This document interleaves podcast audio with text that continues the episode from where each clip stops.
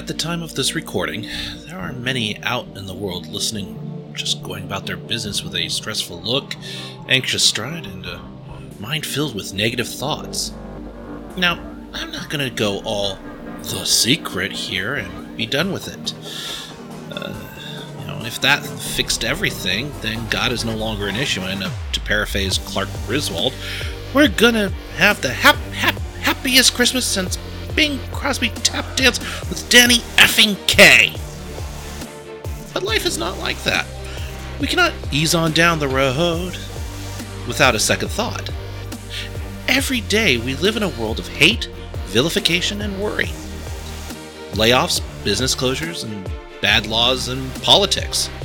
So, last week we talked about taking back your mind, the battle to take full control of yourself. And I quoted Sun Tzu and the Bible, and in this message, I am no different. So, when we deal with negative thoughts, and I'm one who does so on a regular basis, you know, it's good to practice, you know, it is good practice to know them. Remember, knowing yourself and the enemy is the first step in taking back your mind, but also the core of how we win the war for our mind. As Sun Tzu would state, you know, hence to fight and conquer in all your battles is not supreme excellence. Supreme excellence consists in breaking the enemy's resistance without fighting. Now you're probably saying, well, that's all well and good, but what are the enemy's forces against you? Do we fight the same way, and how do we break the enemy's resistance without fighting? Well, in 2 Corinthians, it does say this that the world is unprincipled it's dog eat dog out there. You know, the world does not fight fair. But we don't live or fight our battles that way. And never have and never will. The tools of our trade aren't for making, uh, excuse me, marketing or manipulation, but they are for demolishing that entire massively corrupt culture. We use our powerful God tools for smashing warped philosophies, tearing down barriers erected against the truth of God, and fitting every loose thought and emotion and impulse into the structure of life shaped by Christ. You know, in today's world, it works to beat you down through your cognitive bias. Now, for those of you who don't know what a cognitive bias is, it's basically, and I'm going to be really simple here, it basically is a filter um, that you use that it imposes on your thinking based on past experiences.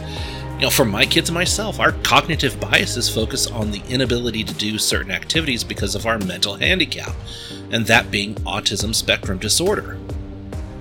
Now, for many parents, they look at this ASD handicap and then they feed it to their kids, creating a mental prison that tells them basically half truths.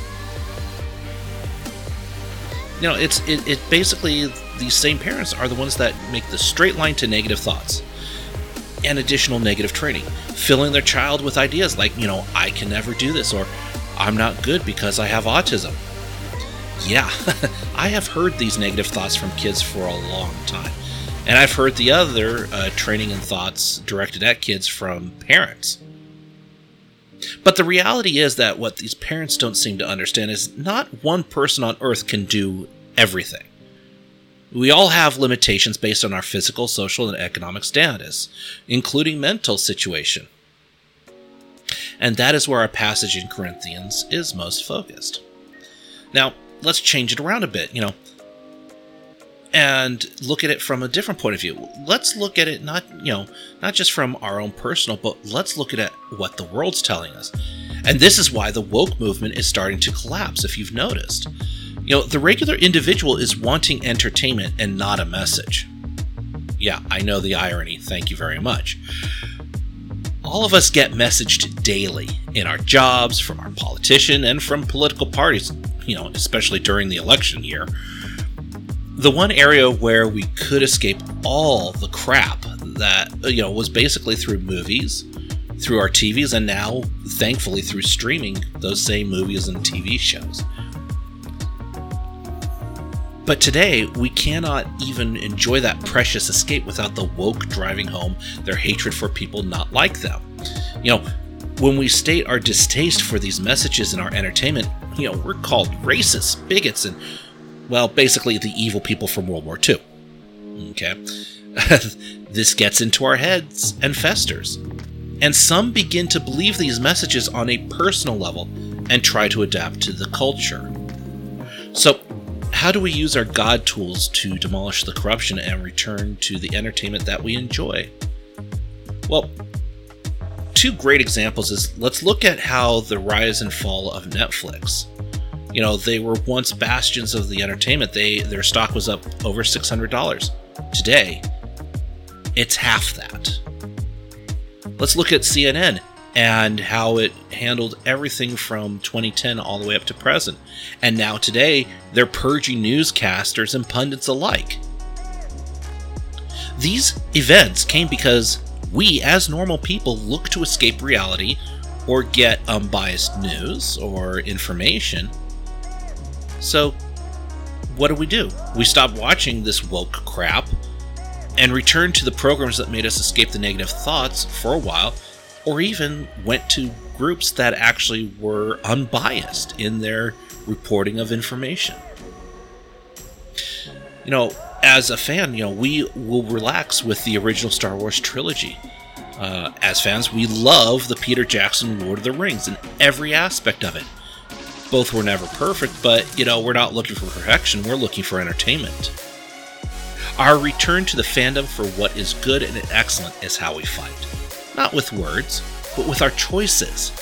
You know, fighting the negative thoughts about you is, you know, is about silent determination. Keeping the love of the people who love you and God in your heart. This does not mean that negative thoughts will stop. Not by a long shot. So, as I finish this message, I want to give you several ideas on how to stop negative thoughts before during your waking hours.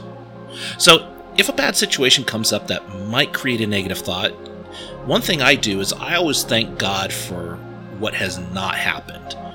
So basically, for me, uh, you know, with my ASD, I can run many scenarios and really freaks out my wife, believe me. But I always thank God, like, oh my gosh, when when when something bad does happen, at least I thank God, say, you know what, it wasn't as bad as I thought. And then I take that and I can run with it and say, you know what, let's take this, see what we can do and get some good out of it.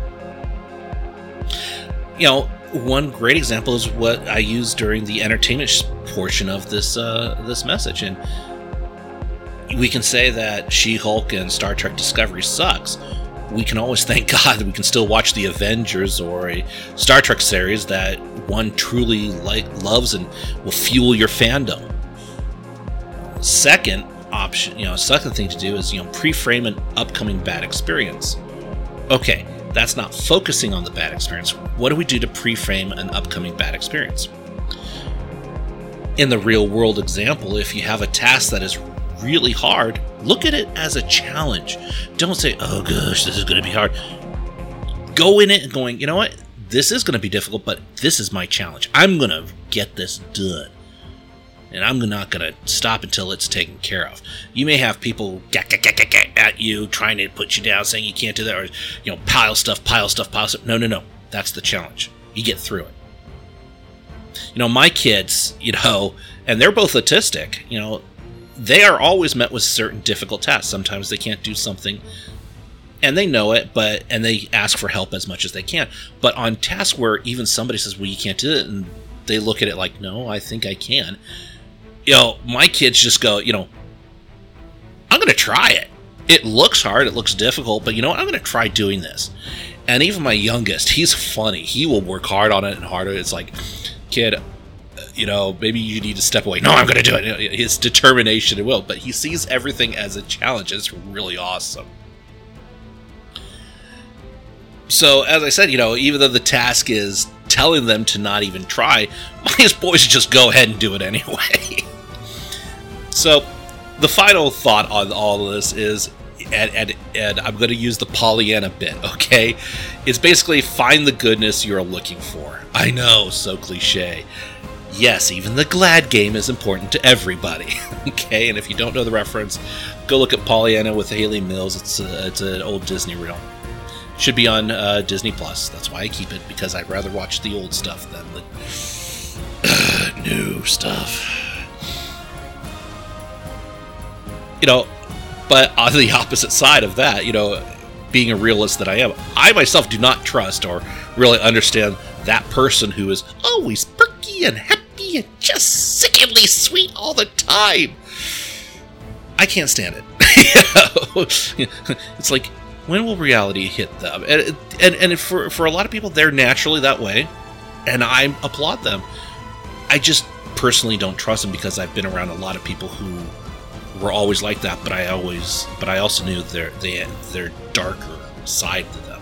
It's called family. What do you think? so, but to wrap this up, you know, sometimes the goodness we see comes from people who have traveled the same road as us. Yeah. And they not they're not always happy and perky, but they're just as real as you are.